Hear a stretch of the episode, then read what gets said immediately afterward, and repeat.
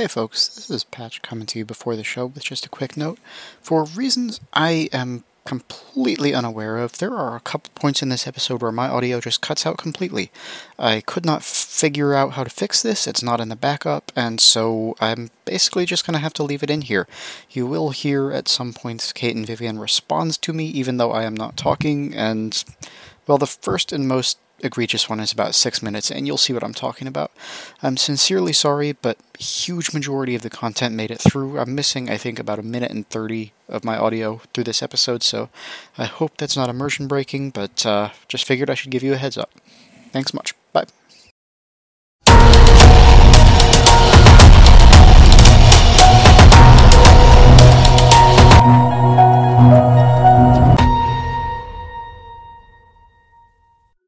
My name is Patch. I can't tell you my last name. I can't tell you where I live. But I can tell you that this is the Axe Files, a show where a handful of weirdos reread every single Animorphs book in order. And I'm joined this week by the most wanted criminal this side of the Andalite homeworld. It's Vivian. I'm pretty sure the events of this book so far would be reported in the news to find out easily where these kids live.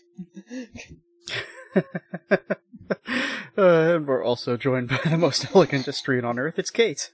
No turning back, no backing down, nowhere to run, no solid ground, no place to hide, no one to trust, no one to help you when you're lost. There's only us. It's all in your hands. it's- hold on. wait. Hold back the darkness. Gotta take a stand. It's all in your hands. That's a, that's a good song. Like, it really Is is. that is that like the actual Animorphs TV show theme song or something? Yes. Yeah. Oh, I didn't know there were words to it. I'm not trying. I have a better singing voice when I'm trying. I, I promise. But like, I, I'm also not good at this kind of like, like de- it's definitely uh, very '90s punk. Ha! That's a good thing we're not supported by ads, because I feel like we would have had all monetization taken down for you singing the first 30 Um, seconds. I don't know. Just fucking cut it down, edit it down. I don't know. I, I, I, I, I, listen. I just do what I do. You know.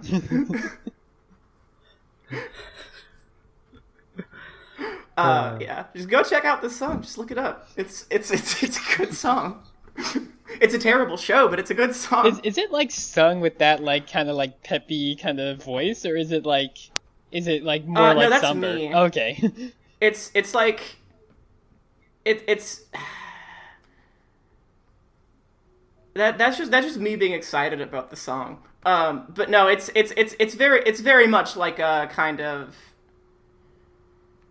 I don't really know what genre to put it into. Um, it's definitely punk-ish. Okay, I, I guess that that fits more with the like whole like child soldier guerrilla war stuff, rather than just like if it's a pop song.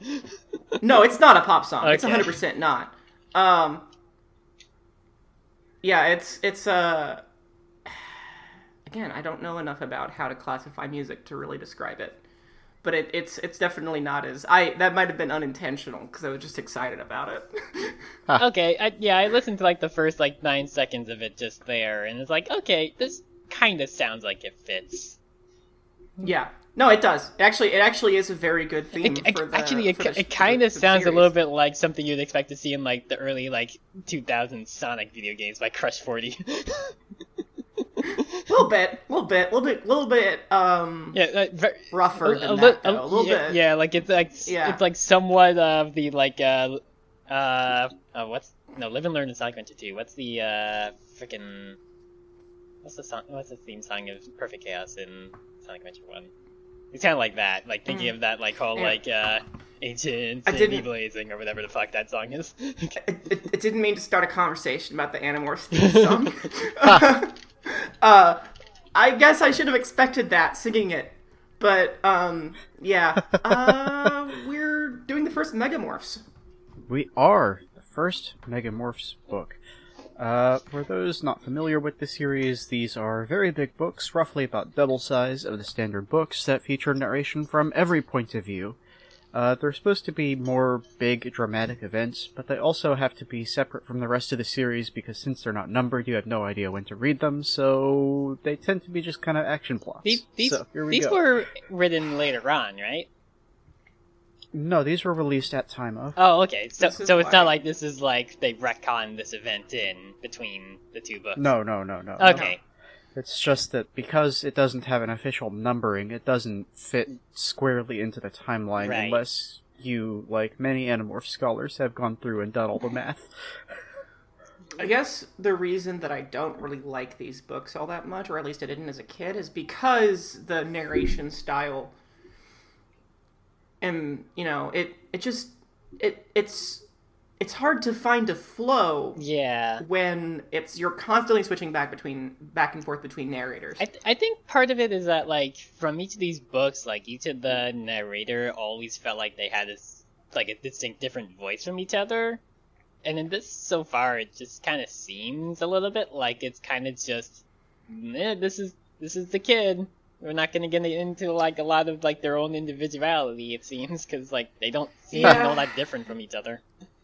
Yeah, it's it's an action plot. Um, but we are going to read it and we're going to enjoy it and we're going to report it to all of you and talk about it and whatnot. Um, I've never read this book. I know about it. I know roughly like what happens in it, and I know about the thing what's in it. Um, and they mentioned that thing in book eight, which is my favorite, one of my favorite in the early parts of the series because it's Ax's first book, which is the one we'll be reading after this. Uh, and then I just like was like, what's what are they talking about? And then I just look back at the Megamorphs book, and I'm like, hmm, I don't really care enough to find out. but now I'm going to. So So far, it's Uh, fucking insane what happens. Um, Yeah. So, do you have any fun facts for us about this book? A few. So this is, of course, the first Megamorphs book written by K.A. Applegate and Michael Grant, covered by David Mattingly. Uh, it did come with a set of, well, it didn't come with a set of, but when this book was published, there were three sets of two promotional trading cards each.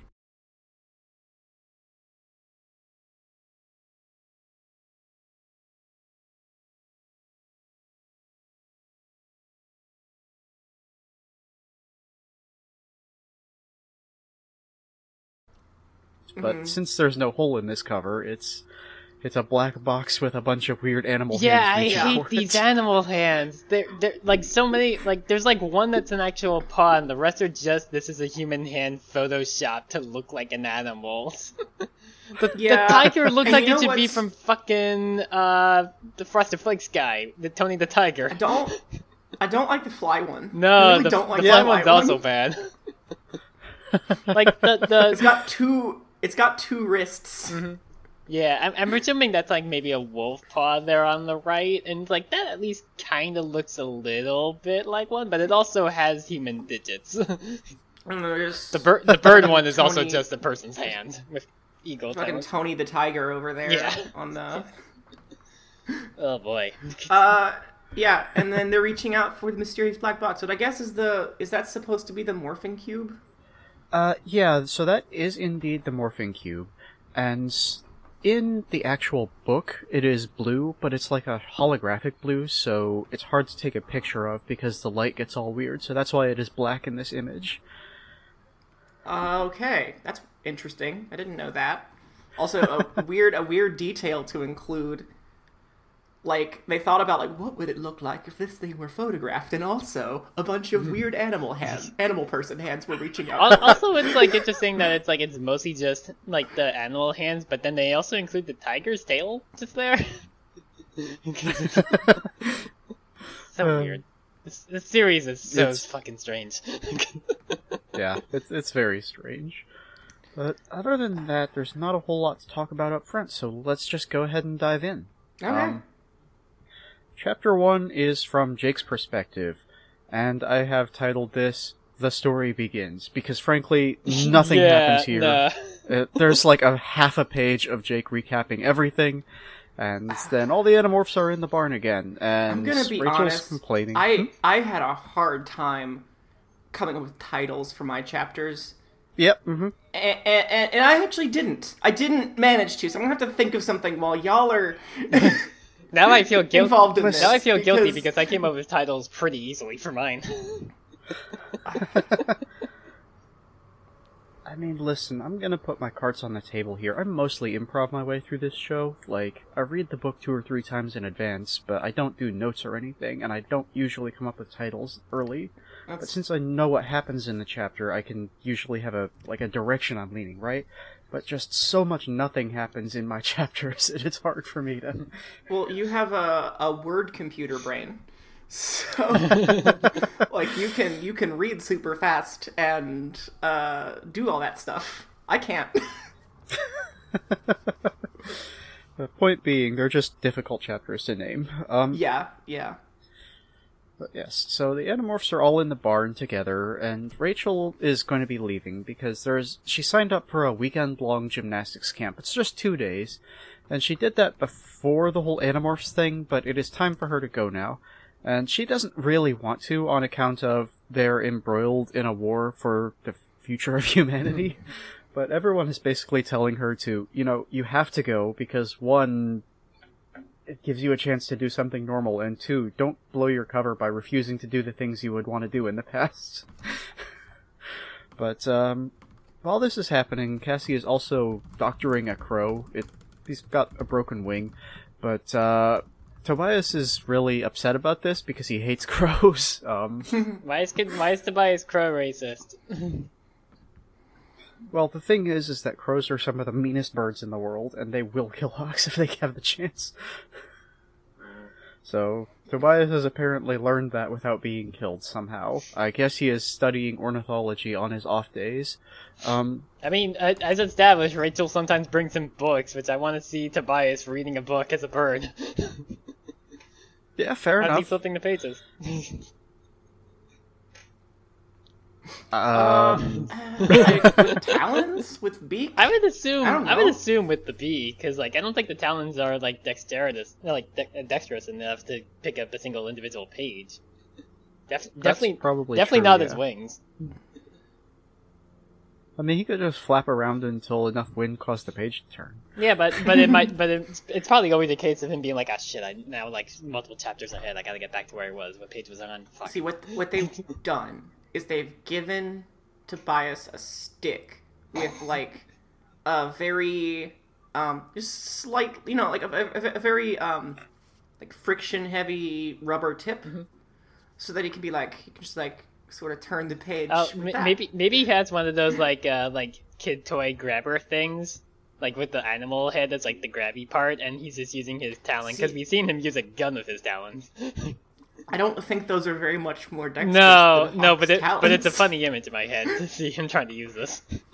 also I I definitely don't think that would work for turning a page absolutely not.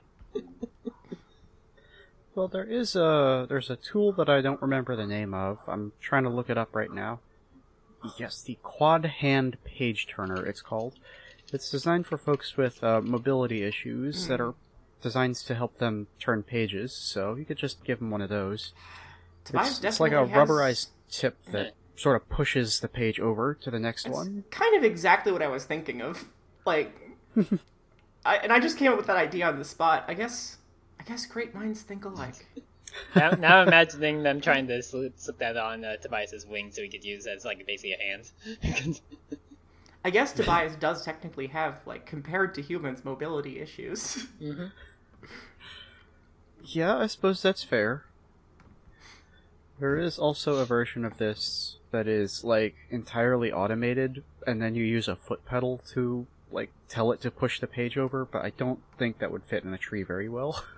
also, I don't think would that thing even have existed back in the mid '90s or accessible for these kids to buy.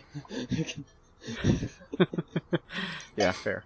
Um, so anyway, Tobias basically just mean mugs this crow for a while, even though the crow doesn't speak English, and Cassie promises that they'll let him go very far away from where he lives. So Rachel gets back to the other conversation, and she she told Melissa that she wasn't going already because Melissa immediately went to camp after school. So I don't know how Rachel's getting there, but apparently we'll we'll get to that in a few. But she's got time to just hang around the barn for a while. I, I don't know why she waited until the day of to have this conversation, but um, yeah. Marco kind of makes fun of her for thinking they can't survive without her for a weekend, but realistically, like, I don't know. Given the whole everything, you might want her around. I get it, but. yeah, um, eventually though, they convince her to go, and most, her thing is just that she wants to get away from Marco for a few days, but she makes them promise to stay out of trouble, which I'm sure that'll be fine. Just because it's chapter one of a book doesn't mean anything. and, um, yeah, that's, uh, Cassie asks for help unloading some cages from the back of her truck. Marco pretends that he is injured to get out of it, and then Jake goes to help her. Uh, which I think is probably what she wanted anyway, because she's, like, musing on how weird it is for one of them to be leaving, even for just a few days. And also how weird it is that it's weird for her to be leaving, because really it shouldn't be a big deal, and yet, because of the circumstances they're in, everything seems like a nightmare all the time. Mm-hmm. she, she mentions very, like, I never used to be afraid, not of anything, and now it's like I'm afraid all the time, because, yep, that is what being in a guerrilla, a war will do to you. Jake does yeah. try to reassure her a little bit, saying how she always deals with it. That's not really reassuring, that's just like, historically, you have always been okay. yeah, which is generally true for everyone until they're not. You know? yeah, yeah, exactly. Uh, and she she points this out because her answer to this is just so far. Uh, yeah, and that's the end of that chapter. Um, and that'll bring us into chapter two, which is uh, Rachel's chapter, and I have titled "What Are You Even Doing." Um, Rachel also spends the first half of her chapter just recapping everything, so real easy day for me, I guess. but um, the next morning, she's walking to school because I guess the camp. I don't know. It's clearly not a two day camp, it's just an overnight Saturday night thing, despite what she said earlier. So she gets to the uh, school at 11 or 10 because the bus is supposed to be there at 11. And then she's just bored because she got to school an hour early and no one's here. Like, that amazing. Yeah. What a shocker there, Rachel. You're a teenager in the 90s who got there an hour early. Of course you have fucking nothing to do. I mean, you could have at least brought a book. We've established that you read. Come yeah, on. you bring books to Tobias. Go, go find him and be like, "Hey, can I borrow one of those while I wait?"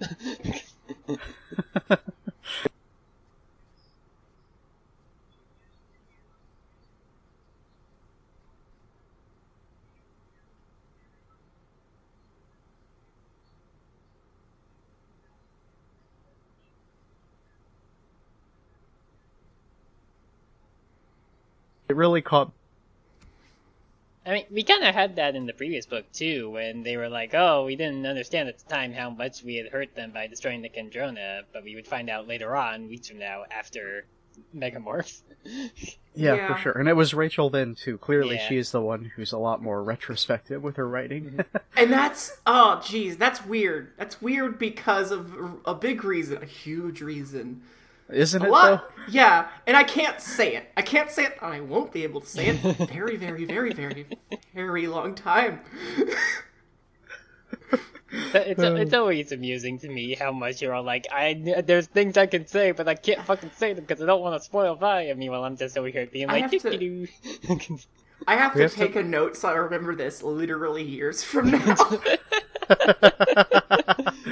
oh um. boy.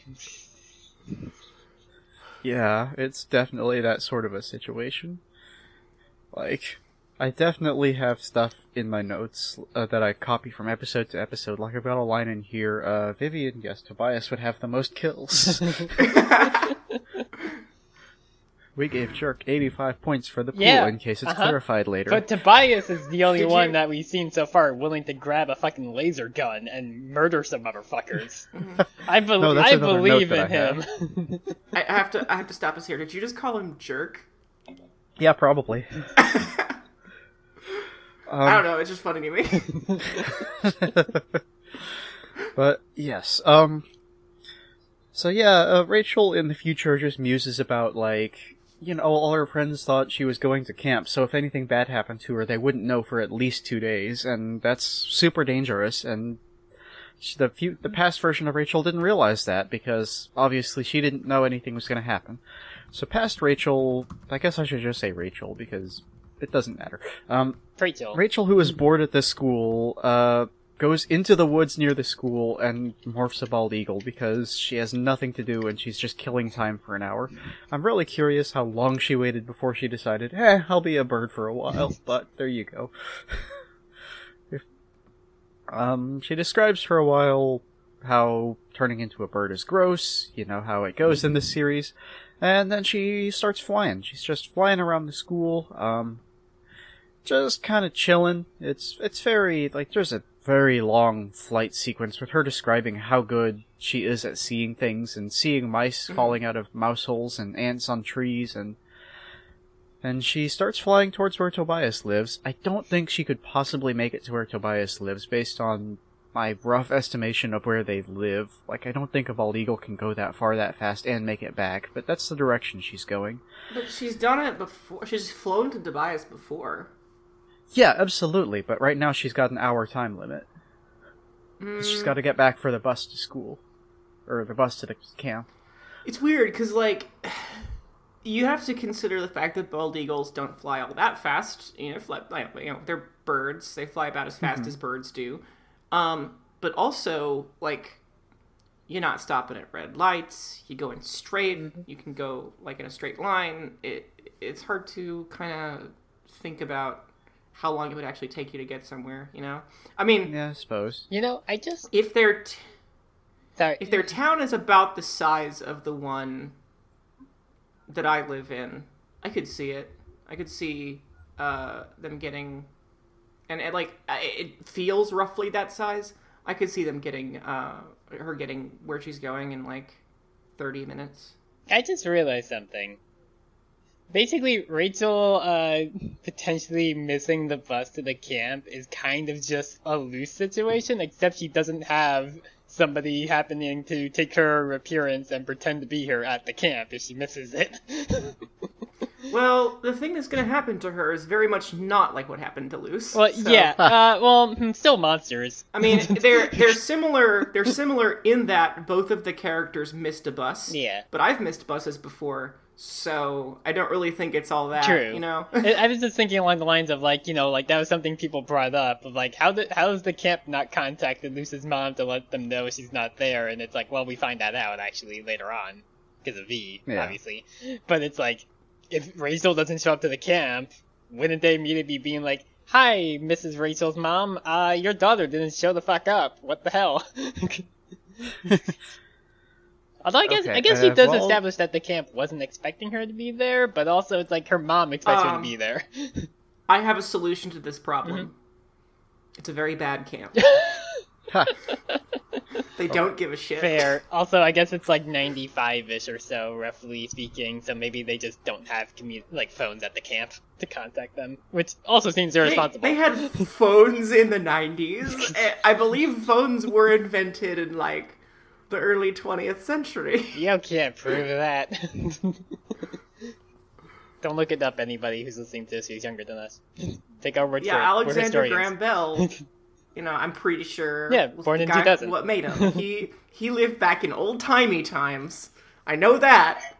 So Okay. So- Um, while we were looking this up, I went ahead and did some quick research, and it turns out that an average bald eagle's flight speed, like not when it's pouncing or anything, just when it's like flying around, is about 45 miles an hour. So I guess we're okay Mm. here. Hooray! That is much faster than I expected. Um, Birds can haul ass when they want to.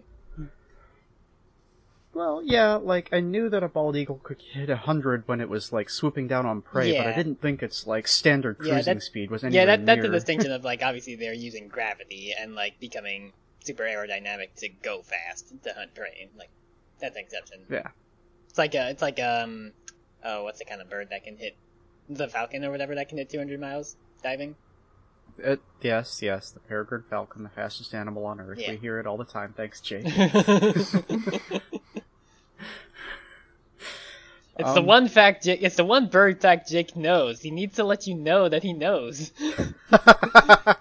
You're not wrong. You're not. It's not like at the all. an- They're it's like the anti Brennan Lee Mulligan, where Brennan actually knows a shit ton of bird facts and will let you know if you uh, think he doesn't.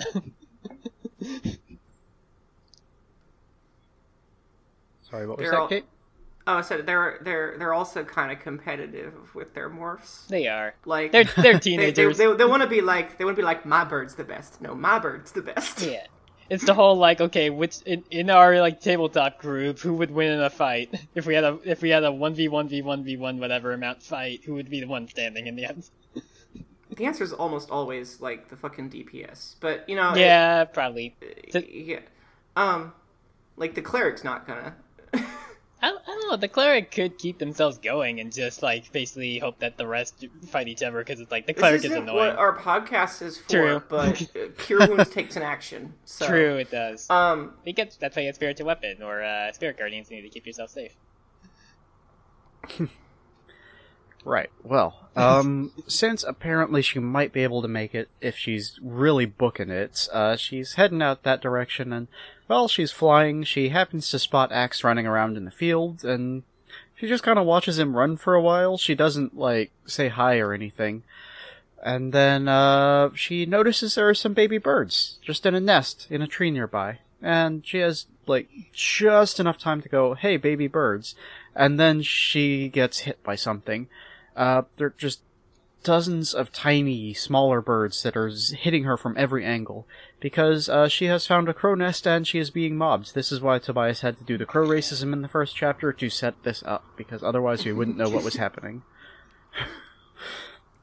And uh, in crow fashion, they mob her until she can't see where she's going, and she slams into a tree uh, headfirst at whatever her speed is, and then she drops to the ground. Dead. Uh, the last thing she thinks is that she needs to morph out because every bird bone in her bird body has broken when she smashed into a tree, and then she's unconscious. Rip. some for some reason, for some reason, I I picture crows as having like New York accents. I don't know why. like, hey, I'm nesting here. Yeah, Come yeah. I was just about to say, hey, What are you doing? I was about to do that. God before I got damn, to you, you. you fazool, you know. Hey, Uh. fuck you.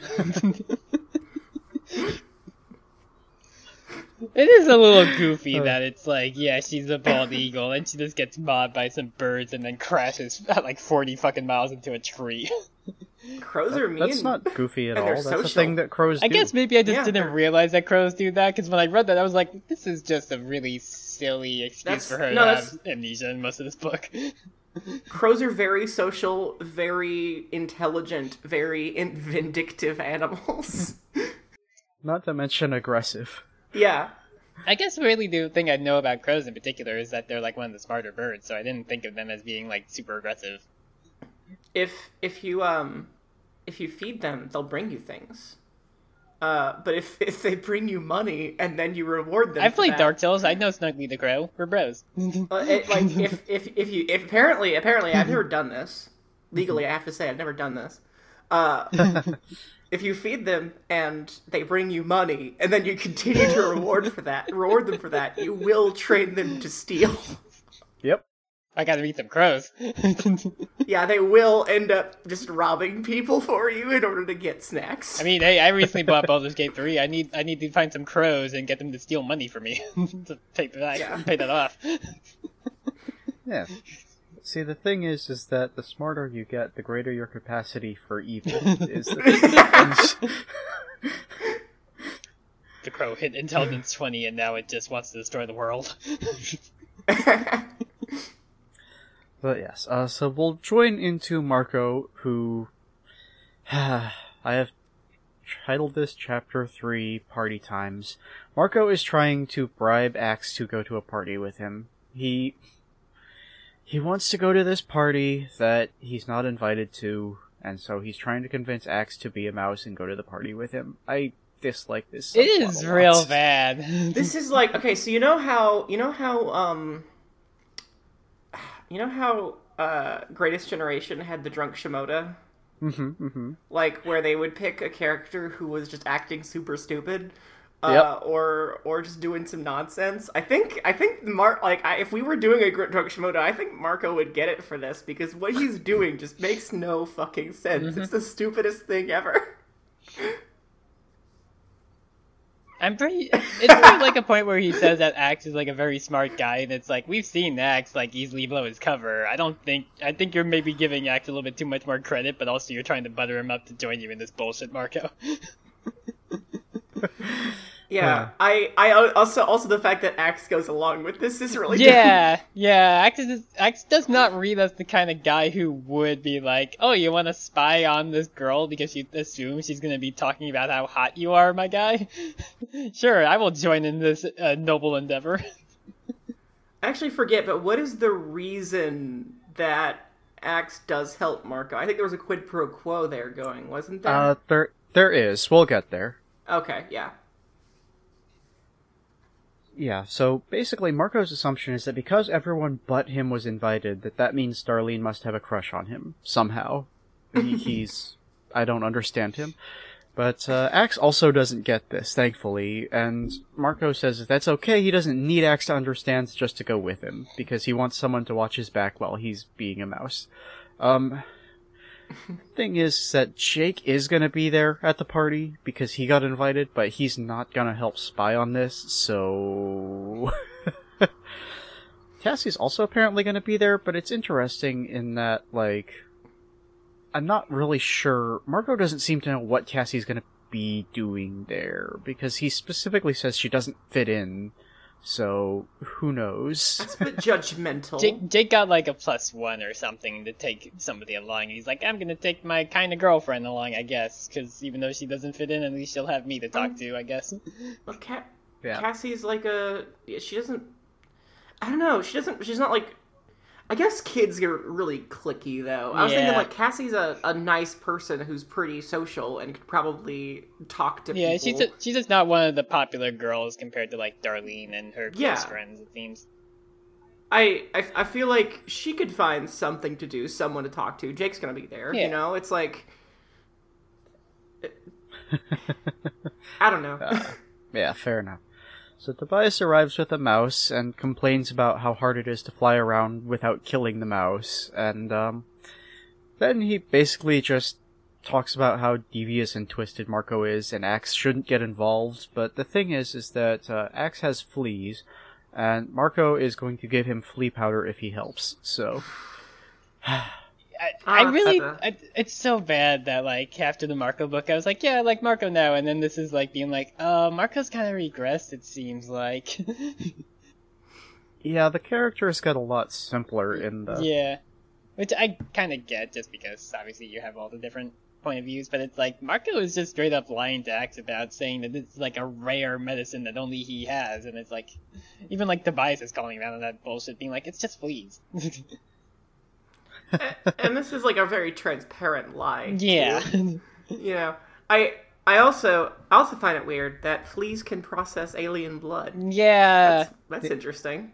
Do do we know what kind of blood Andalites have? Do they have like red blood? It's blue. Huh. It's not red. Okay. Hmm. Don't know like what is in it, but clearly not iron. Hmm. Also, to bring back a previous point, I'm pretty sure Rachel was also invited to the party, so Cassie would have also had her if it didn't just conflict with her like gymnastics thing. That's probably fair. Um, yeah, so they acquire the mouse, and uh, even as they're doing it, Marco is complaining about how Jake is going to be at the party and enjoying himself, and Marco wasn't invited, and his, his argument, I guess, is that since Jake is so big on justice, like, is it justice that Marco doesn't get to go to the party? Obviously not, therefore they're going to go to the party. but, um, Yes, twelve year old logic. Yes. Allegedly, uh, the last time Marco was invited to one of Darlene's pool parties, he put a Baby Ruth candy bar in the pool and told everyone he pooped in the pool. Yeah, I was like, I was reading that. I was like, I was talking in the Discord, just in general, being like, why is there a fucking Caddyshack reference in Animorphs? I I've never Uh, seen Caddyshack. I don't. There's there's Yeah, there's, same. There's happen in the, Caddyshack? the same exact thing happens. That somebody puts like a candy bar in the pool and people think it's a piece of shit, and then like when they're cleaning the pool fully because like it's run by like rich socialite guys because it's like part of a uh, golfing club or whatever. Like the guy cleaning just like sees it, like picks it up, smells it, and then realizes what it is and takes it by, and like the lady who's like running the club faints and everything because she thinks he just ate a piece of shit. that's that's the whole thing. Why would you? Uh, Look, it's Caddyshack. that's just what. That's the guy who's doing the cleaning is not the smartest guy. So yes, you shouldn't eat a piece of candy that has a bunch of chlorine in it. Obviously, but that's the joke of it. Like that's a big thing. And uh, one of the two scenes I remember where there was like just like tits in it because it's a person in the pool with- their top off. But like uh, that's that's mostly I remember. Okay, about Caddyshack, the, the shit joke and also tits. Uh, but yeah, it's it's straight up a Caddyshack joke. I I don't I don't necessarily know Um, if it it's a deliberate reference to that. I I think it's very possible that like especially because this is this book was released in May of 97, so the internet would be pretty rudimentary at this point. It's possible that Applegate was just looking up a list of like pranks that you could do. Yeah, and- because Caddyshack was mhm. released in 1980, so it was very much out for a long time at that by that point. it's just it's like it doesn't seem like a specific enough reference to be a direct reference to this. I guess I, I- that's just what I thought when I read that because it's exactly the same premise as somebody doing that as a joke and causing a bunch of people to fucking panic. it's, it's not exactly the same. No one eats it. True, but there's still a candy bar put in the pool to pretend it pretend it's a piece of shit, just like in this. Well, I mean, again, like con- fucking convergent evolution. I, I don't. I guess. don't. I'm, I'm not buying it. I'm not buying it. Um, it, it's like candy bars sometimes look like poop, and True. pooping in a pool is a thing that can happen sometimes when you got kids Mm-hmm. there. Like it, I I don't know. It's just it. The, the, the pieces add up. Yeah, everybody knows that like the the kiddie pools are just mostly piss. that's Yes, just, they that's are. what happens. All right. So Um, Baby Ruth's the really gross one. It's all lumpy and junk. I don't know why. yeah. Ax is all so yeah. Ax is also acting pretty stupid here. Um, Yeah, he's one, su- one, super is. one for going along with it, and two for believing Marco. Yeah, like at, by this point they've known each other for at least like two months, probably, right? Mm-hmm. Yeah, action, action, Yeah, know, action like know that. better by this point that not Marco is a bullshitter at times. Yeah. Yeah. Um. So they finish uh their uh their lunch or not their lunch. They finish acquiring the mouse and then they give the mouse to Tobias for lunch. Boy, I really am not my words today.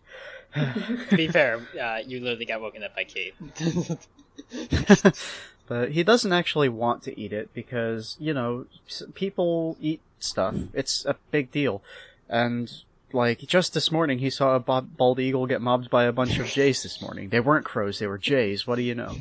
And uh, suspicious. I mean, like wild that that would happen the same day that he was just talking about it. But whatever. Uh, Uh, Marco kind of blows him off, uh, say, "There- there- like, there's not, not going to be any eagles at this party. I'm not super worried about getting eaten by an eagle, so don't worry about it.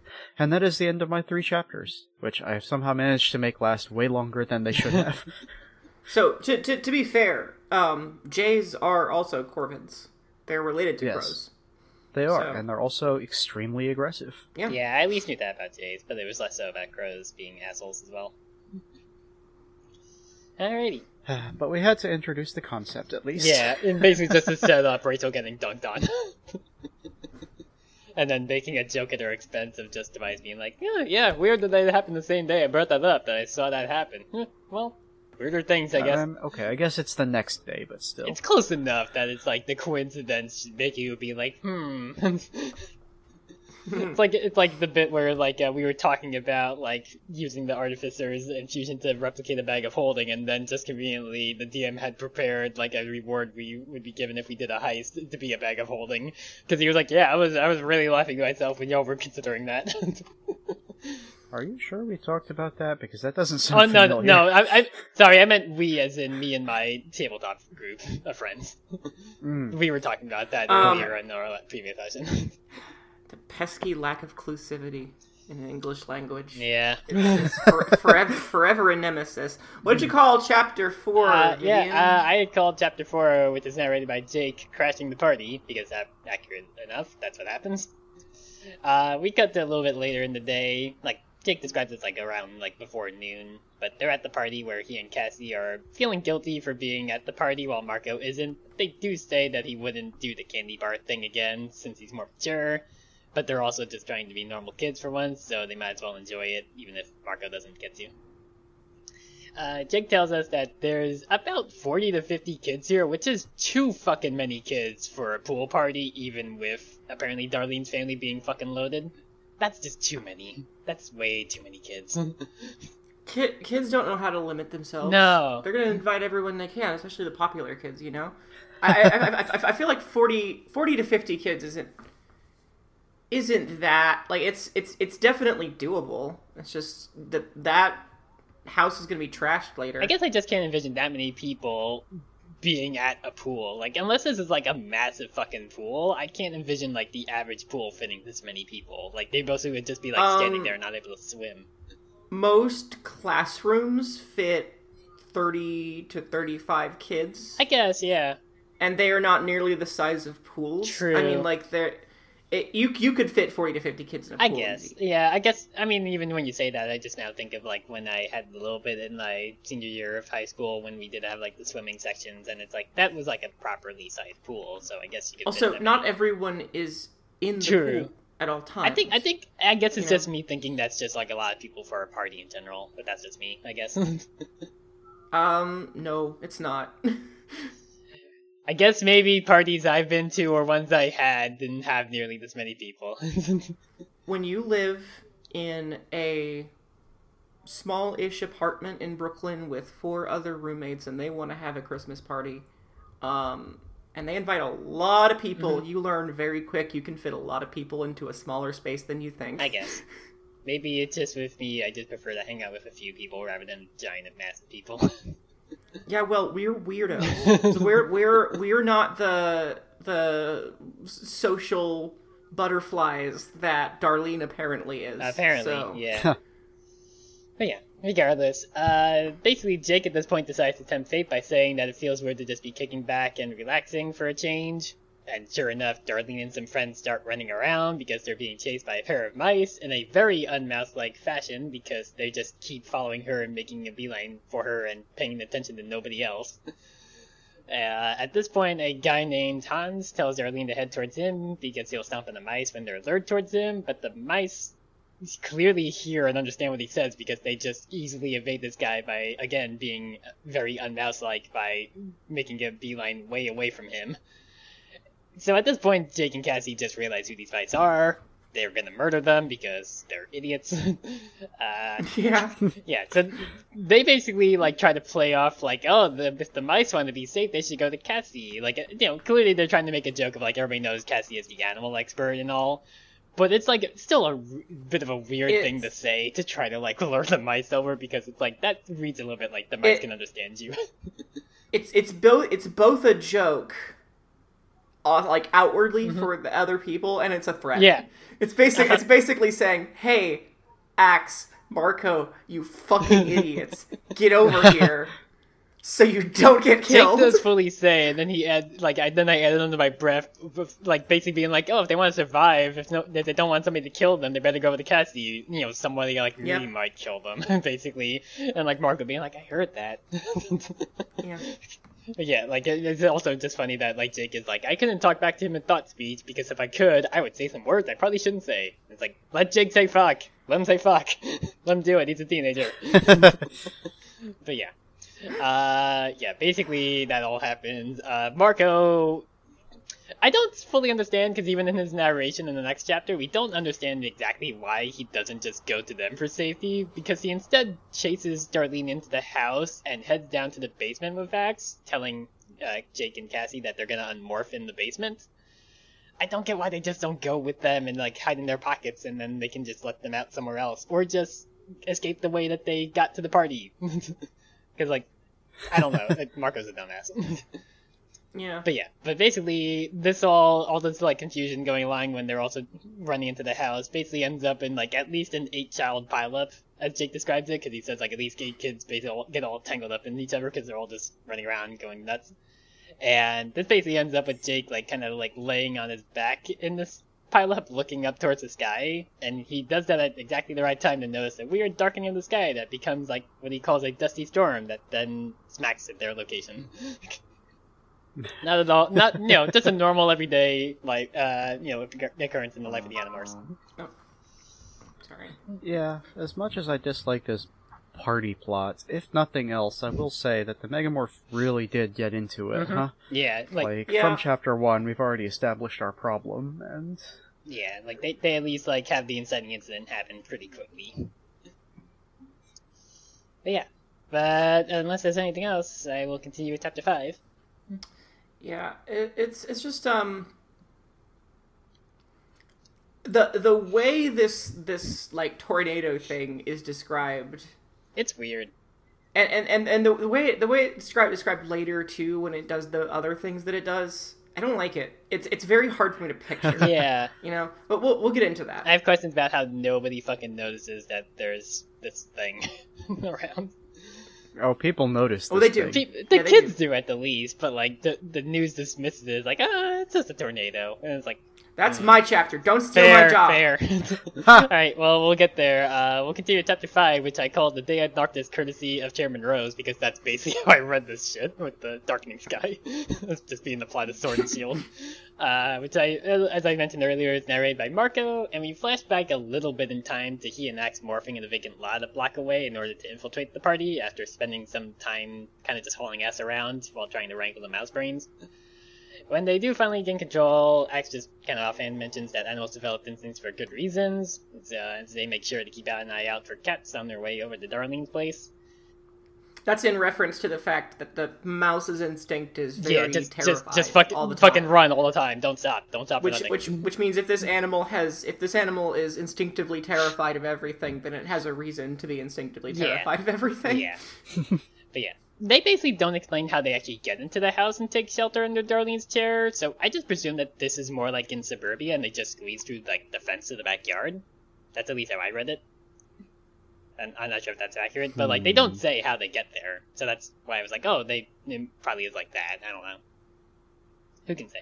I don't know. I feel like Darlene's family is pretty well off over like if for no other reason than they own a house in the greater LA area in California Fair. and it has a basement Yeah. and a pool like It, it might it might it might be more so- like uh like a mansion-y kind of house, I guess. But that would still also not be in like the main part of the city. So like it would mostly just be like like it would have like a fence and stuff too, I think, right? Even if it's not in I'm, I'm kind of picturing, like, because of where I went to school, I went to school with a lot of people who were a lot wealthier than me.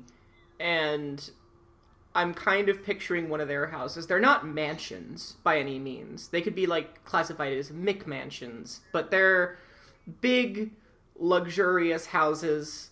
Uh, not quite manor sized, but nonetheless, they have they have pools and basements and not not not basements in this area because of the clay, but you know what I mean. Yeah. Like the house I grew up in had a basement and also a pool. But it's like I don't think it's a mansion. suburbia. I just think it's a really nice house. Yeah. I mean, it's like it, it definitely read to me like it's more like it is like on the ground level, like with the ground itself. It's not like a high rise or anything where they have a pool on like the top of the building itself. well I don't no, think they would but have a high rise in um in you know a, s- a- a town of this size. I mean, especially not even even in L.A. and California, they're not going to have like high rise apartments. Yeah, it's not like they have like a penthouse or something. It's not. It's not New York. earthquake hazard. Yeah, it was just interesting that like usually they like go into full detail about how they like sneak into places and stuff to do whatever they're doing in morphs, and meanwhile it's just like then just like cutting to, and then we were under Darlene's chair. That's why I brought that up. Yeah, but this doesn't matter, is the True. thing. Yeah, Yeah, I guess. This is just some stupid bullshit that happens. Yeah. like at any rate, they're sitting under Darlene's chair for a while as she and her friends talk about just like typical teen girl stuff, like boys and stuff hmm. and clothes. Marco's bummed out that they're not talking about him because he's pompous and thinks they would just immediately talk about him, I guess.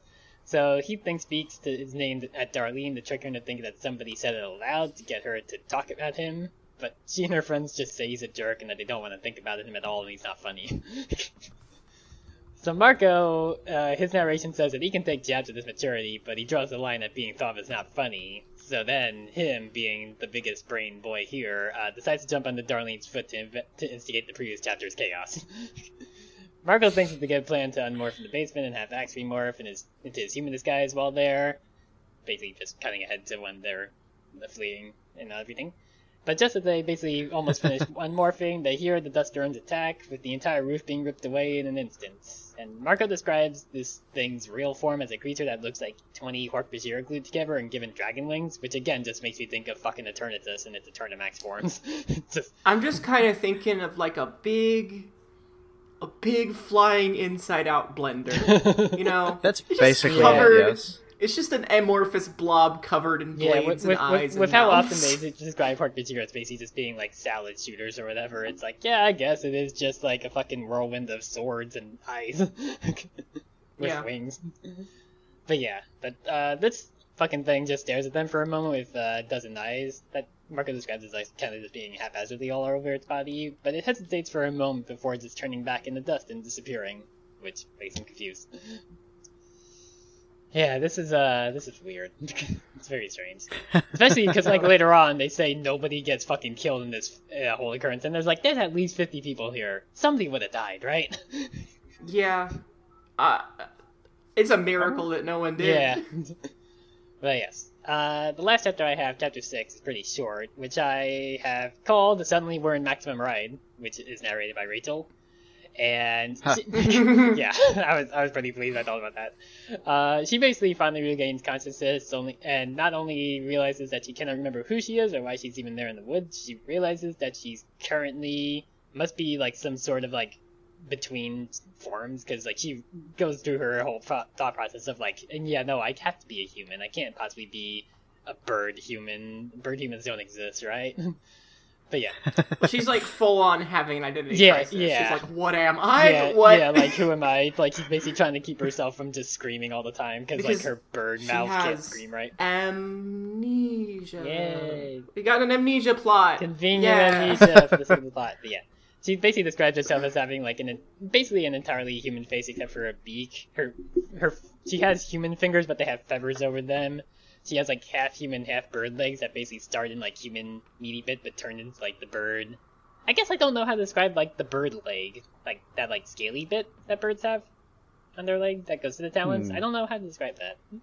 I don't know what that's called. But yeah, she basically has that I think it's skin. I, I mean, I guess, but it's like it looks. You know what I mean? It has like the yellow and it has like the lines of red. I don't know what you would necessarily. I, there's some technical term for it, I'm sure. But like she basically has that and talons, basically just sticking around. You mean scales? scales, I guess, yeah. You, you, that's what birds have on their legs. I don't know how to describe bird legs, but yeah, but They're le- they're they're covered in scales. I- that's I- they're I guess. Look, point is, she naturally freaks the fuck out since she doesn't know if this is her new norm. Like, oh yeah, she doesn't know that this is her new normal as a child soldier with the power to become animals, obviously, since she forgets who she is, so she doesn't realize what's going on. But she assures herself that she must be able to change into one or the other, and that she has to be a person because bird like harpies don't exist in real life, sadly. Uh, she assures herself that she must be able to change more if she can change this much, and she slowly starts to reassert her human features, while once again reminding us that morphing is freaking gross, because every book has to, at least twice. uh, basically, as she's doing this, she notices that the sun gets dimmed out a little bit, and she looks up a little bit and notices this dusty cloud, and she describes it as like it kind of looking in her direction and considering her, but she kind of just has to focus on trying to become human again since she thinks it might help who she is. That's that whole chapter. Not not a whole lot. Basically, just checking ah, with Rachel and Amnesia. Yay! I had a hard time naming chapter seven specifically because it's the same thing again. it's just from Tobias' yeah, perspective. it is kind. it It's- is kind of interesting how they keep jumping around in time periods to like the different perspectives of Dust Cloud Monster. Yeah, so I think I've called it bird's eye view because Makes that's what we get here. It's T- Tobias has been watching Ax and Marco to make sure they don't die while they're doing the really stupid thing Mm-hmm. they're doing. Um, and it's incredibly stupid from A- Tobias's perspective because Tobias knows how dangerous it is to be a Yeah. mouse out in the open. Yeah, and it's pretty funny how like Ax and Marco are pretty cavalier. Like we just gotta watch out for cats. We'll be fine. And then like meanwhile, two chapters later, Tobias is like, yeah, there's a cat. There's another bird looking at them. these fuckers could easily die at any point. Yeah. um, we get two we get two dings on thermals. Yeah. Because, uh, T- Tobias is writing um is writing a thermal to do that, and then has to explain to us what thermals are. So- Naturally. it is pretty funny So we how. get two. I, I'm pretty sure none of the books describe what a thermal is, right?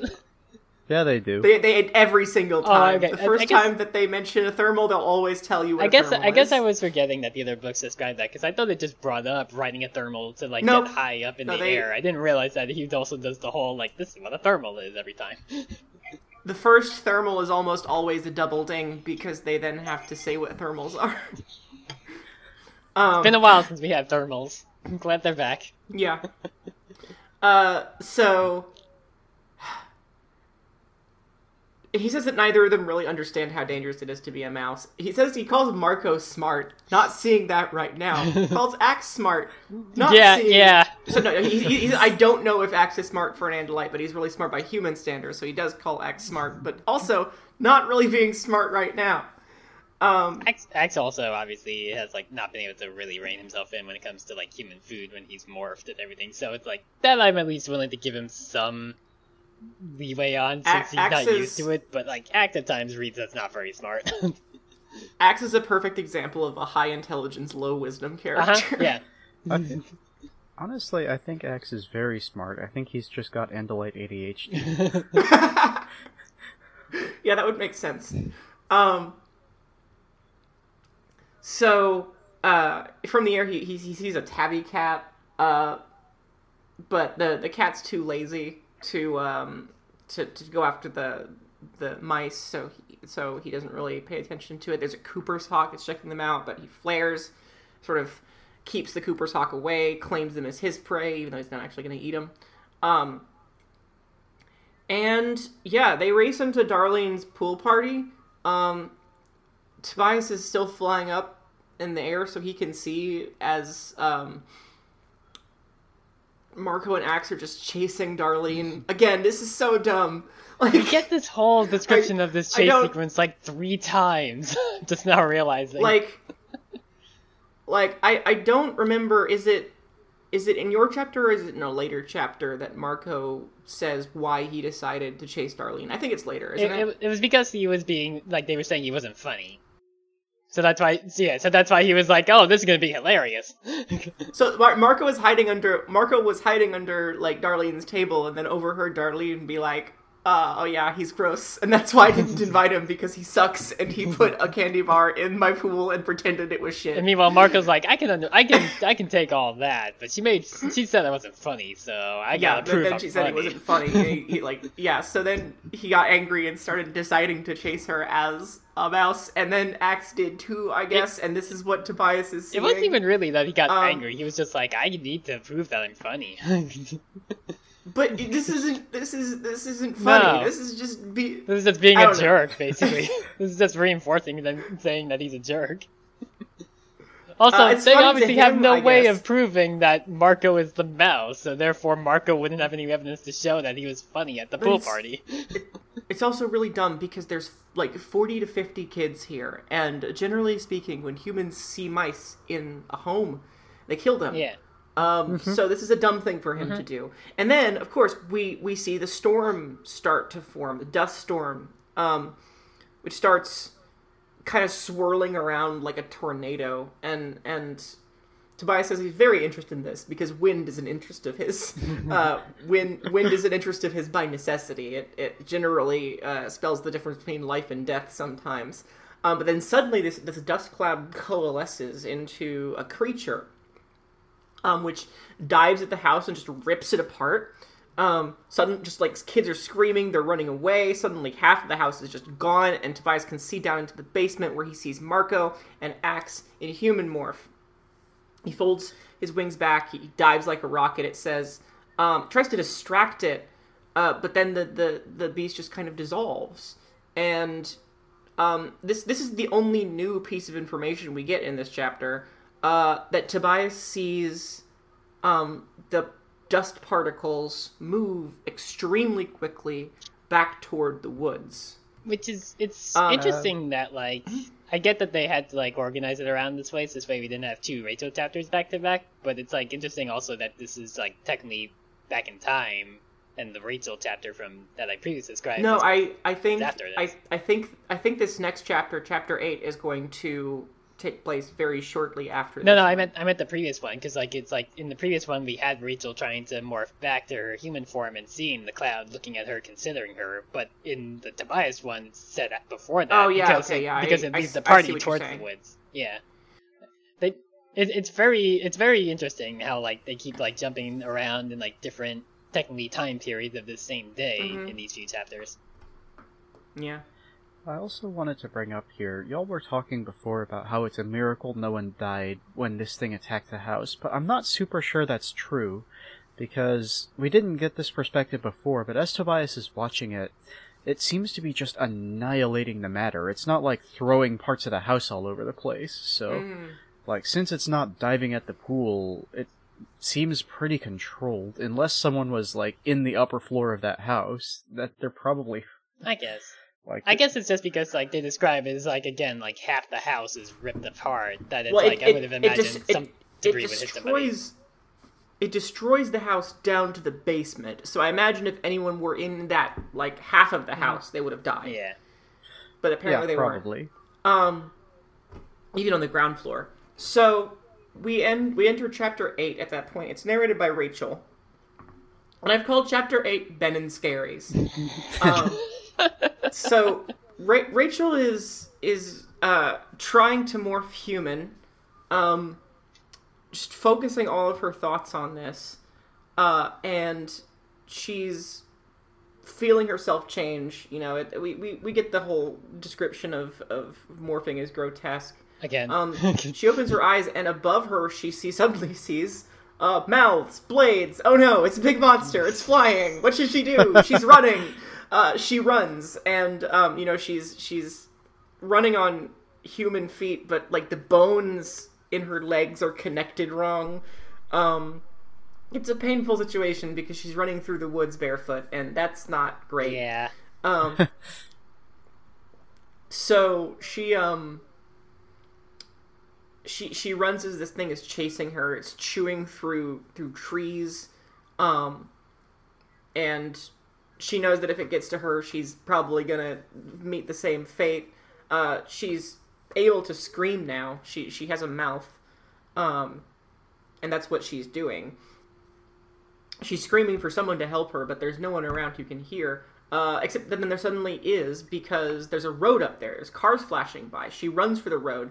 Uh, the the monster runs after her, ripping a, a it says it ripping a path through the woods. So I'm picturing just like this trail of devastation left behind, which um, hmm, uh, it, that's gonna be that's gonna be relevant in a bit. I have a I have a bone to pick with that.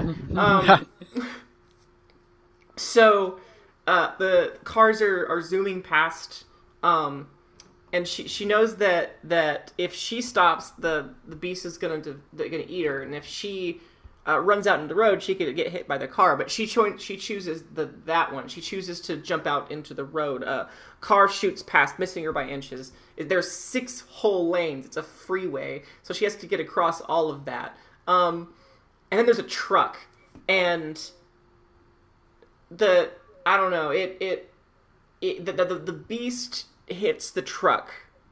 Uh, the trailer part swings out. It says Ben and Jerry's on it. Slams into the monster, and um, there's just a whole a, a big old a big old gruesome wreck. Uh, the beast shreds the trailer, and there's just ice cream everywhere. Specifically, Cherry Garcia and Wavy Gravy, which I guess Rachel can recognize when it's splattered on her Yeah, yeah, like from a truck. Even though she doesn't remember her yeah, I have no yeah. idea who I am or why I was in the woods or why I'm a bird person, but I remember specifically these two flavors of Ben and Jerry's ice cream. She's not a bird person anymore. True, But- but she w- woke up to being a half She harpy was, person yeah. and freaking the fuck out. Um.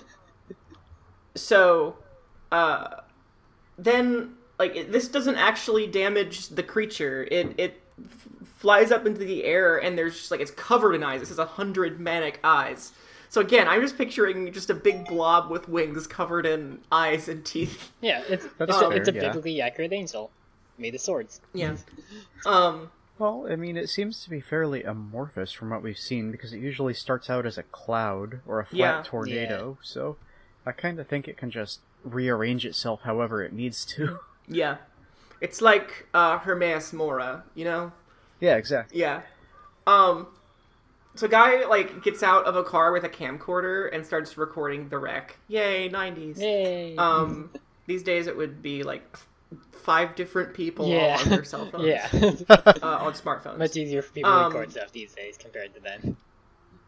I uh, and then we uh, go to chapter nine, um, which I've called is narrated by Cassie, and I've called it "Making It Bigger Doesn't Make It Clearer." So Marco is angrily talking about how his tornado is a butt. I mean, oh, sorry, or his butt like is the butt's a tornado? I don't know. Uh, he says tornado my butt. Um, he's but he's he's angry. He's saying that the thing was alive. It wasn't a tornado. And and the reason he's saying that is because they're watching a newscast in Cassie's living room. Her parents aren't home. Uh, it's Jake, Marco, and Ax in his human morph. Um, so they're just kind of talking as they will. Um, the news is talking about a freak tornado that destroyed uh, someone's house. Um, on the newscast, you see like the, the, the, you can see like uh, see uh, Darlene's family picking through the wreckage of the house. Uh, the reporter mentions that some of the kids uh, described it as seeming like a monster or a beast, but they're uh, just scared kids. You know, it's probably not yeah, true. Just, no, it's just kids being kids. They just have overactive imaginations, even though they're actually right. And you feel like someone could have, I don't know, looked out a window in another house. yeah, Or something. yeah. Uh, didn't happen, I guess. nope. So then the news flashes over to um, a highway where the same tornado, possibly a second tornado, uh, destroyed a tractor trailer, uh, specifically the, the the Ben and Jerry's truck, and they see an image of that as well.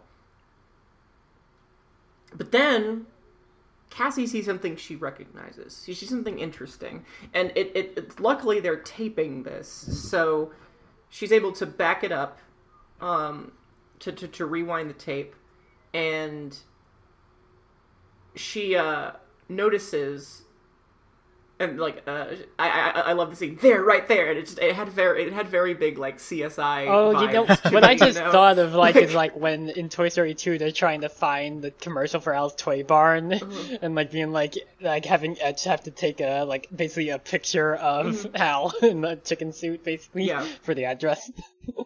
like very much reminded me of that. Luckily, they don't have to zoom and enhance because all Marco has to do is uh, advance the tape frame by frame, and then they finally get an image of a blurry figure, specifically a tall, blonde-haired, barefoot figure wearing a black leotard, and Marco sees what Cassie is is worried about. Um, suddenly, he's smart again. I guess. uh, he says it's Rachel. It has to be because it looks like Rachel in her morphing suit. Maybe what happened is that Marco's player was absent for that session, so they had somebody else play Marco, and we're like, oh, he'd be a dumbass and try to sneak into the party. And now this like the next Uh. session, and Marco's player's returned, and he's like, what the fuck did y'all make me do? I'm gonna be, I'm gonna play my character the way I'm supposed to again. It's listen. They needed a way for this monster to be established as a threat, and destroying a house is Yeah. the easiest way to do it. But so- also- But why have Marco run around as a mouse? It didn't need to. The- oh, the- I, gu- I guess okay. There's reasons for that. Actually, I can think of. but the, them but now. the thing Um, is that yeah. Jake and Mhm. Cassie are there too. They could have narrated it being a threat. also, Tobias could have just been hanging out with, a- around. There is a reason that Marco had to be I here. guess. And it's not something that has been revealed yet Okay. in the story. Alright, Um, and just at this point in time, it's like if you had to establish the thing as a threat, it's like from my perspective Yeah. of not knowing what happens, it's like why would you have this mouse plot happen when their other characters are here? There are a lot of options they could have chosen to fulfill that need, and this is perhaps not the best one, and perhaps kind of a dumb one. Yeah. yeah. But Mm-hmm. um, it is one. So Okay. yeah, we'll talk about that later, uh, the future episode. Um, Also, take note because obviously destroying a house is a great way to establish this thing as a threat, but they couldn't have it destroy any of the Animorphs' houses. That would be way Oh, too yeah, devastating. you know. So we're just gonna do it Yeah. to a, a one-off character. Who they just do it to. Rachel again. Wait, no, never mind. That hasn't happened yet. No, Wait, it hasn't. Don't worry about it. Sorry. Hmm. Well, I guess I might know something that happens to Rachel's house slash family. It's okay. it. Here's here's the thing. Um, the the spoiler isn't in what we just said. The spoiler is in the how. Okay. So, yeah. Um, it's not as big of a deal as you're I probably mean, thinking. I would have just assumed, even if you didn't tell me, that eventually they have to figure out that these are human kids. just because, like, there's only there's only so much evidence that Visser Three can ignore before, like, the higher ups in the Yeerk army are like, Oh, no, that- "Yo, my guy, these are people, not not." that has absolutely nothing. That has absolutely nothing to do with it. okay. Besides Yeah. which, do not underestimate Visser Three's ability to ignore evidence. Fair. No, it it's like some things happen because the Yeerks are are trying to kill the Andalite bandits, and some things happen just because of stupid random bullshit. You know. um. So. Yeah, Ax doesn't recognize what the um uh the big whirly tornado monster Yeah, was. turn. Um, yeah, doesn't recognize what a Eternatus is. Uh, Well, yeah, because how could he? Uh, Sword and Shield aren't released yet. somebody somebody stole its uh, design doc and went back in time to sh- bring it here. so they do notice that it was attacking Marco and Ax. It seemed to be trying to get to the basement to get to them. Um, but then it stopped and went after Rachel in the woods. So they're wondering what the point is. Like, it, why didn't it finish them off? Why did it leave suddenly? Um, sort of in, in, in an attempt to, to find more information, Cassie calls Rachel's house. Um, and Jordan answers. Of course, this is this is Rachel's younger sister. Um, she asks if Rachel is there, and, and Jordan says no, she's at the uh, the the gymnastics thing. But also she's also she says duh because she's a a, a, a Nine year old. snarky tween. Yeah. um. Duh, Cassie, you dumbass. So she figures out that um, even though Rachel is supposed to be at camp, apparently she's not. Apparently she was on TV, and apparently she got attacked by a big tornado monster. Uh, and that is where we end chapter 9 and uh, the end of our selection for today. yes, indeed. this book is weird. to be fair, Owl of Animorphs Yeah, is, it is. weird, but this is the most weird. Uh, this is why I don't like the Megamorphs books. They're very I- jump aroundy. Because, like, again, like you like we established early on, like the Megamorphs books are basically just action movies, right? I mean, some of them are different than others, but yes, they always tend to be very heavy on the action plot and less on the infiltration plot, if that makes sense. I have. I haven't read this one. I have read Megamorphs 2, um, which is in the time of the dinosaurs. Uh, Wait, what? And Sorry. I have. I have problems with that one, but I also I kind of appreciate it a little bit. We'll see how this one. Sorry, are we are we I- gonna get dinosaurs in Animorphs? Again, the Megamorphs books have to be somewhat self-contained and not mess with the rest of the plot all that much. The only one of them that I think really isn't a true action plot is the fourth one, so we've got a way to go. Mm-hmm. Yeah, I guess it's just that it stands in such weird contrast to the rest of them like, always being like, we have to do stealth missions, we need to get intel- intelligence, even though the kids are not very smart themselves or whatever. Compared to this one where it's just like four chapters Yeah. in, giant swirling smoke monster thing of death. yeah. that's good. I like that. Well, I mean, it. We, we, we made a we made a promise. We made a commitment that we were going to do all of the Animorphs books except for I don't know. Do we want to do the Alternamorphs at some point? Do we want to go through the the choose your own adventure one? Why are there so many Animorphs spin-offs that are also like can- canon books? Then there's also well, Alternamorphs is not canon. Yes, that's very oh, okay. specifically. I not guess, I guess the name Alternamorphs kind of uh, makes you would make you believe it's a like what if scenario. No, all all Alternamorphs is a retelling of the first few of the Animorphs books, except it's a choose your own adventure, and there's Oh, a sixth Animorph, weird. and it's you as a self-insert, Huh. and you can die in so many hilarious ways. This is my Animorphs and none of OC. them make They were there They're the whole all time. completely bullshit. You were there all along. You're just very shy and don't speak up, and also don't do much. But don't worry, you were there all the Basically. There looks like the first one of those is listed as 29.6 on our list because uh, it's directly after Megamorphs number 3, so I don't know if They they, get wanna... into some fucking bullshit Kingdom Hearts naming for some of these uh, book numbers. Well, no, it's just that in the official reading order, it's a little bit... Okay, the fact that you said 0.6 just making me think of like how there was like you know 2.8, which was like the like the collection of like the the games leading up to three, but also had 0.2, which was like the stuff before. Like between Birth by Sleep and before Kingdom Hearts 1, starring Aqua. Yeah, And it's like, and again, the fact that Kingdom Hearts no. 3 opens No. with the title of Kingdom Hearts 2.9 for the prologue stuff in the in the Hercules world is like, you're full of bullshit at this point, Square Enix. you're doing this intentionally, you assholes. Okay, so um, I don't speak whatever language you're speaking. I I'm- don't understand. I'm not speaking a different language. I'm speaking. I'm, I guess I'm speaking Squeenix. because Square Enix can't make a fucking title to save their asses anymore. I have nothing. The prob the problem with this, Vivian, is I have nothing to say to that. because it's true. I don't have a response to what you're saying. because it's true. They literally made a the fucking strategy game called Triangle Strategy. I mean, the response to it is that it's not relevant at all, and that's not the thing that's happening here. But again, So- you said that one of the books was like basically uh, agreed upon to be 0.6, which made me think of Kingdom Hearts bullshit names. That's Well, it- just in the reading order that we have, and it's only and only because it comes directly after a Megamorphs, and so they Yeah. had to spread it out instead of being 0.5. I because they're they're numbered based on like the number of the book in the mainline series, and if uh, Chronicles or Megamorphs is supposed to be right in the middle, like like between mainline series books, they'll call it 0.5. Like this is 7.5 right. because we just read seven, and this takes place between seven and eight, so 7.5.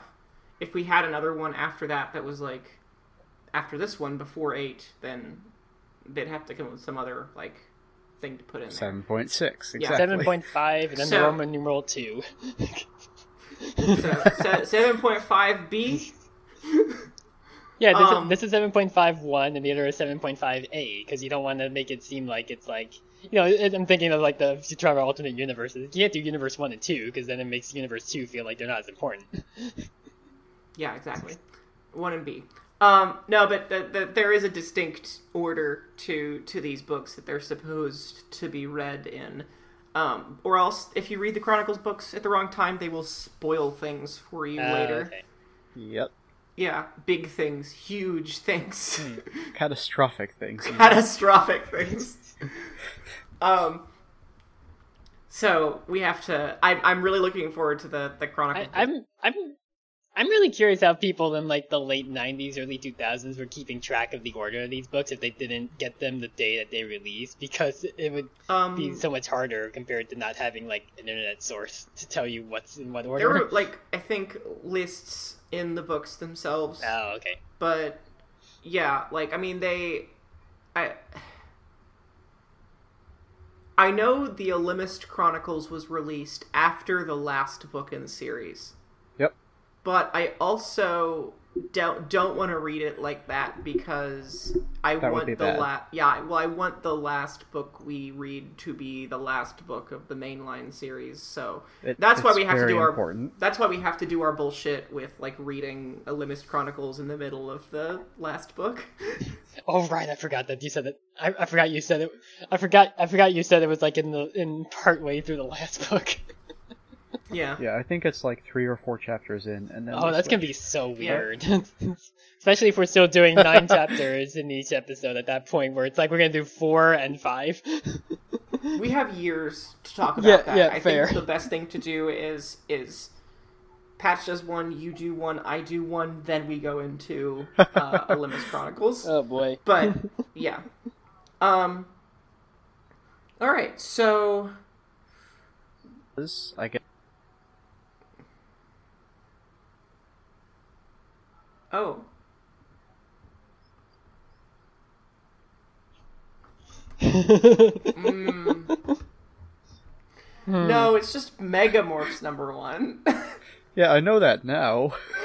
It's the mega. It It, didn't make a whole lot of sense at the time. I'm not gonna Yeah, lie. it's just the mega evolution of Animorphs one. Therefore, it must be better. Except some megas are actually worse But, than their base forms, like Mega Gyarados. Great. Y'all have anything else to say about this one? Uh, no, it starts weird. Um, Yeah, it is super strange. I think I really enjoy where this book goes, but the beginning of it is just really, really strange. Yeah, it, I think it's a, I think it's a combination of like not only just all the characters kind of sounding like the same character in their narration, but like the fact that we get the whole here's the mouse chase sequence from three different perspectives all in a row. Plus, again, how I- like actiony it is of just immediately like giant salad monster from space or whatever. D- giant salad mon- What? I, I, Uh, I'm thinking of like how they describe Hork Bajir as salad shooters, and meanwhile it's like these are 20 of those glued together with wings. Okay, this is making it like a salad monster makes me think of a monster made of salad. I guess. I admitted Uh, salad no, the, shooter um, from space. there you go. That's what I should have I will. I have a. I have a confession to make. I know Mm-hmm. what this thing is, even though I haven't read the book, because I have a habit of reading wikis. So. Um, See, that's what I usually it do, is- but I've intentionally been avoiding like TV tropes and wikis for Animorphs. yeah, we appreciate that. yeah, yeah, definitely. Um, this um, I I'm gonna have things to say about it later. so, 'cause- so we actually do get the context for like what this thing is called. Eventually. yeah, Do one of these ever come back? I mean it's Assuming that they defeat This this, is thing. essentially this book. I think essentially is going to be a creature feature. It's a monster movie. It's oh um, yeah, it's a monster of the week. It's like, yeah, it's it's uh They're fighting Hedorah the smog monster. yeah, or or possibly the the thing from Lost. I don't know. I did definitely say fog monster at one point. Yeah, I think I've lost. Even though I've never seen Lost. so the, th- the thing from Lost, I think, turned into a bear. Wait, um, I don't know. I only saw some of Lost. Did the fog monster? I remember it turned into a polar bear at one point. I think. I don't know. Anyway, do we have anything else to say about this book? Uh, not really. It's weird, and if you are reading along with us, next week we are going to be stepping it up a bit. Normally we do nine chapters, but next week we're going to be doing 12 because Yes. if we don't pick up the pace, it's going to take us over a month to finish this book. Yeah. So, So we're gonna each be reviewing four chapters. Um, and yeah, so just keep that in mind. and if you thought today's chapters were short, you ain't seen nothing yet. Yeah. All right. but uh, beyond that, I don't think there's really anything left for us to say, but uh, remember, Zero did nothing wrong. Listen. C- come closer. Come closer. We're in mixed company. Zero did nothing wrong. Is, is Zero the salad monster? Because I think Zero did something wrong if this is Zero, but I'm not sure. This is not Zero. Bye, y'all.